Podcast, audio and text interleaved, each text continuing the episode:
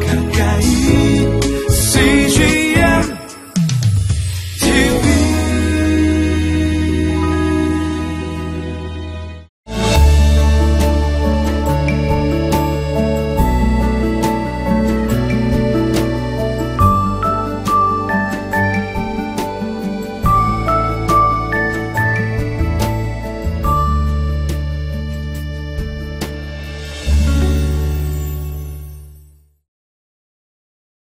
예수님께서 그의 공생애 가운데 수많은 기적을 일으키신 이유는 많은 고통당하는 사람들을 위로하고 치유하시기 위함이기도 했지만 예수가 누구신지 알려주기 위함이었습니다. 예수님은 우리의 질병의 문제만 해결하시는 분이 아니라 우리의 영혼의 구세주이심을 알려주시길 원하셨죠. 그렇기 때문에 성경에서는 예수님의 기적을 단순히 미러클이라고 하지 않고 표적, 사인이라고 합니다.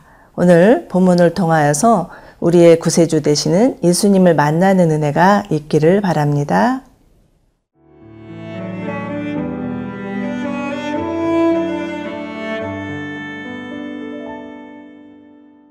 사도행전 3장 11절에서 26절 말씀입니다. 나은 사람이 베드로와 요한을 붙잡으니 모든 백성이 크게 놀라며 달려 나아가 솔로몬의 행각이라 불리우는 행각에 모이거늘 베드로가 이것을 보고 백성에게 말하되 이스라엘 사람들아 이 일을 왜 놀랍게 여기느냐? 우리 개인의 권능과 경건으로 이 사람을 걷게 한 것처럼 왜 우리를 주목하느냐 아브라함과 이삭과 야곱의 하나님 곧 우리 조상의 하나님이 그의 종 예수를 영화롭게 하셨느니라. 너희가 그를 넘겨주고 빌라도가 놓아주기로 결의한 것을 너희가 그 앞에서 거부하였으니 너희가 거룩하고 의로운 일을 거부하고 도리어 살인한 사람을 놓아주기를 구하여 생명의 주를 죽였도다. 그러나 하나님이 죽은 자 가운데서 그를 살리셨으니 우리가 이 일의 증인이라. 그 이름을 믿음으로 그 이름이 너희가 보고하는 이 사람을 성하게 하였나니 예수로 말미암아 난 믿음이 너희 모든 사람 앞에서 이같이 완전히 낫게 하였느니라. 형제들아, 너희가 알지 못하여서 그리하였으며 너희 관리들도 그리한 줄 아노라.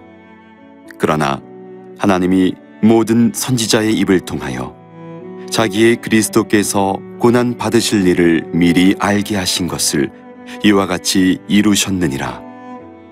그러므로 너희가 회개하고 돌이켜 너희 죄 없이 함을 받으라. 이같이 하면 새롭게 되는 날이 주 앞으로부터 이를 것이요. 또 주께서 너희를 위하여 예정하신 그리스도 곧 예수를 보내시리니 하나님이 영원 전부터 거룩한 선지자들의 입을 통하여 말씀하신 바 만물을 회복하실 때까지는 하늘이 마땅히 그를 받아두리라. 모세가 말하되 주 하나님이 너희를 위하여 너희 형제 가운데서 나 같은 선지자 하나를 세울 것이니 너희가 무엇이든지 그의 모든 말을 들을 것이라. 누구든지 그 선지자의 말을 듣지 아니하는 자는 백성 중에서 멸망받으리라 하였고 또한 사무엘 때부터 이어 말한 모든 선지자도 이때를 가리켜 말하였느니라.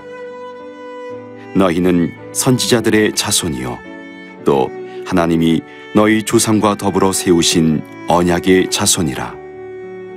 아브라함에게 이르시기를 땅 위의 모든 족속이 너의 씨로 말미암아 복을 받으리라 하셨으니 하나님이 그 종을 세워 복 주시려고 너희에게 먼저 보내사 너희로 하여금 돌이켜 각각 그 악함을 버리게 하셨느니라. 나면서부터 한 번도 걷지 못하던 사람이 예, 일어나 걷고 뛰고 하나님을 찬송하자 성전에 있던 사람들은 너나 날 것 없이 베드로에게 몰려들었습니다. 이들의 최대 관심은 누가 이 안진뱅이를 고쳤느냐 하는 것이었죠.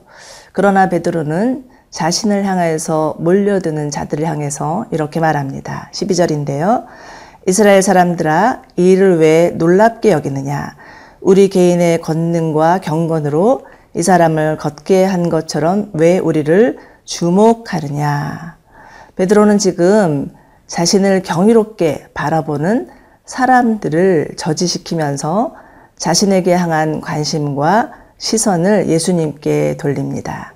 자신을 향한 모든 찬사와 칭송 단호히 거절하면서 나이가 40이 되도록 걷지 못한 자를 일으키신 분은 자신이 아니라 예수님이심을 증거하고 있습니다. 어, 베드로는 이처럼 오로지 예수님을 높이고 예수님을 증거하는 일에만 몰두되어 있습니다. 우리는 이러한 베드로의 모습을 통해서 예수님의 참 제자가 어떠한 자이어야 하는지를 배울 수 있죠. 마태복음 16장에서 예수님은 누구든지 나를 따르려거든 자기를 부인하고 자기 십자가를 지고 나를 따를지니라 이렇게 말씀하셨습니다. 그렇지만 자기를 부인하는 것은 그리 쉬운 일이 아닙니다. 예, 육신을 가진 인간으로서 참 어려운 일이겠죠. 어, 사역을 하다가 사람들이 몰리고 그리고 또 자신에게 또 집중하면 자신의 인기와 명성에 몰두할 수 있습니다. 그러다가 어깨가 우쭐해지고 또 힘이 들어가고 또 교만해지고 하나님 앞에 드려야 될 영광을 자신이 취하면서 자기도 모르는 사이에 타락의 길로 빠질 수가 있는 것이 인간의 연약한 본성입니다. 그러나 십자가의 은혜를 경험한 사람은 다릅니다. 십자가의 은혜를 경험한 사람은 더 이상 자기 자신에게 집중하지 않고 더 이상 자신이 그렇게 중요하다고 여기지 않습니다. 마치 세례 요한이 자신은 주님의 신발을 들 자격도 없는 자라고 고백하였던 것처럼 오로지 주님만 높이고 주님을 증거할 수 있는 거죠. 베드로는 주님이 얼마나 자신을 사랑하셨고 자신을 위해서 십자가에 돌아가시고 자신에게 새 생명 주었는지를 깨달았던 자이죠. 베드로뿐만 아니라 예수님의 제자들 마찬가지였습니다. 그렇기 때문에 그들은 오로지 예수님, 그 예수님 한 분만을 높이고 예수님을 증거하는 일에 즐거워하고 기뻐하고 그 일에 몰두하였던 것이죠. 어, 여전히 만약 에, 주님의 사역을 하면서도 자신의 인기와 명성에 집착하고 또 어, 자신의 이름이 높아지는 것을 좋아하고 있다면 십자가의 은혜를 경험하지 못한 사람일 수 있습니다. 여전히 자신의 정과 욕심에서 자유케 되지 못한 사람일 수 있는 거죠. 갈라디아서 5장 24절에서는 그리스도 예수의 사람은 육체와 함께 그 정과 욕심을 십자가에 못 박았느니라 라고 말씀하고 있습니다. 바라기는 우리 모두 날마다의 삶 가운데 십자가의 은혜를 체험하고 주님이 주시는 새 생명으로 살아가는 자들이 되기를 소망합니다. 그래서 우리도 주님, 나는 아무것도 아닙니다. 주님, 주님만 영광 받아 주시옵소서. 어, 예수님처럼 낮아지고 더 낮은 곳으로 갈 수 있는 저희 모두가 되기를 소망합니다.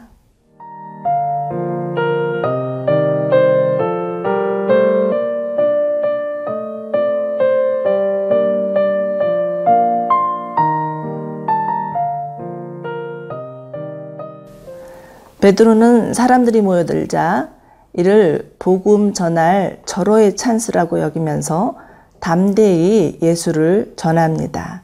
그는 그들이 죽인 예수는 이미 오래전 선지자들의 입을 통하여서 예언된 메시아이심을 그리고 예수의 십자가 사건도 이미 선지자들을 통해서 예언된 사건임을 증거하면서 회개의 메시지를 선포하고 있습니다. 19절인데요. 그러므로 너희가 회개하고 돌이켜 너희 죄 없이 함을 받으라. 이같이 하면 새롭게 되는 날이 주 앞으로부터 이를 것이요. 여러분, 우리가 겪고 있는 문제 중에서 죄와 죽음의 문제, 이것은 인간에게 있어서 가장 고통스러운 문제입니다. 이를 이길 자는 아무도 없고 이를 해결할 종교도 아무데도 없습니다.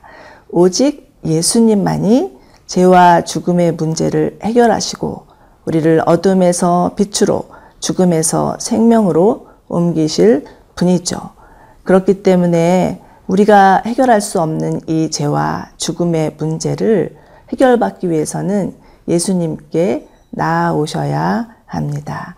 그 어떤 죄가 있다 할지라도 연약한 모습 그대로 있는 모습 그대로 주님 앞에 나와서 우리의 상한 마음, 우리의 죄악, 우리의 연약함 다 토로하고 빛 대신 주님 가운데 나아가서 주님의 은혜를 경험해야 합니다.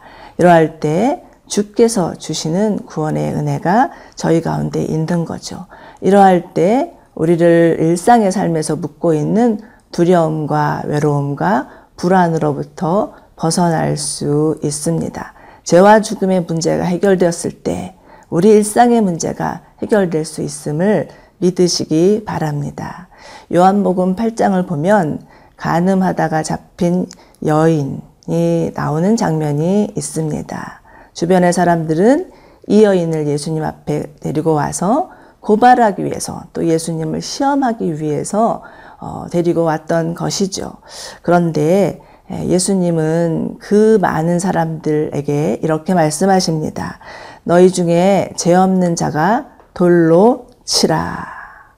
그렇게 말씀하셨을 때 정말 이 여인을 향하여서 돌로 칠 수 있는 자는 아무도 없었습니다. 왜요? 우리가 모두 죄인인 것을 너나 나나 할 것 없이 깨닫기 때문이죠. 말을 하지 않지만. 이랬을 때 예수님께서 그 여인을 향하여서 너도 어, 나도 너를 정죄하지 아니하니 이제 다시는 죄를 범치 말라라고 말씀해 주십니다. 여러분, 우리의 인생 가운데 새롭게 되는 날은 언제일까요? 어, 이것은 어떤 이단에서처럼 네가 구원받은 날이 몇 날 몇이냐 이렇게 물어보는 질문이 아닙니다. 예수님의 십자가의 은혜 때문에 우리가 제사함을 받고 정말 구원을 얻고 주님이 주시는 영원한 생명이 무엇인지를 깨닫는 날이 새롭게 되는 날입니다. 그리고 이것은 어떤 이례적인 사건이 아니죠. 우리 날마다의 삶 가운데 예수님이 주시는 은혜로 인하여서 날마다 새롭게 살 수 있는 것입니다. 그렇기 때문에 여러분, 예수님 안에서는 날마다 새로운 날입니다. 새롭게 되는 날입니다. 아침마다 해가 떠오르듯이 우리를 향한 주님의 은혜와 사랑은 끝이 없는 것입니다. 여러분, 바라기는 우리 모두 주님의 그 빛 대신 사랑 앞에 거하는 자들이 되기를 원합니다. 그리고 서슴없이 주님께 나아가서 주님을 바라보고 주님의 은혜를 사모하고 주님을 증거하는 저희 모두 되기를 소망합니다. 함께 기도하겠습니다. 하나님 아버지, 우리가 해결할 수 없는 죄와 죽음의 문제, 오로지 해결하실 수 있는 분은 예수 그리스도이심을 믿습니다. 하나님 우리가 예수로 인하여서 죄사함을 얻고 새롭게 되는 은혜를 날마다 맛보게 하여 주시옵소서. 그래서 우리 가운데 주신 이 새 생명을 누릴 뿐만 아니라 전하는 자들 되게 하여 주시옵소서. 예수님 이름으로 기도드리옵나이다. 아멘.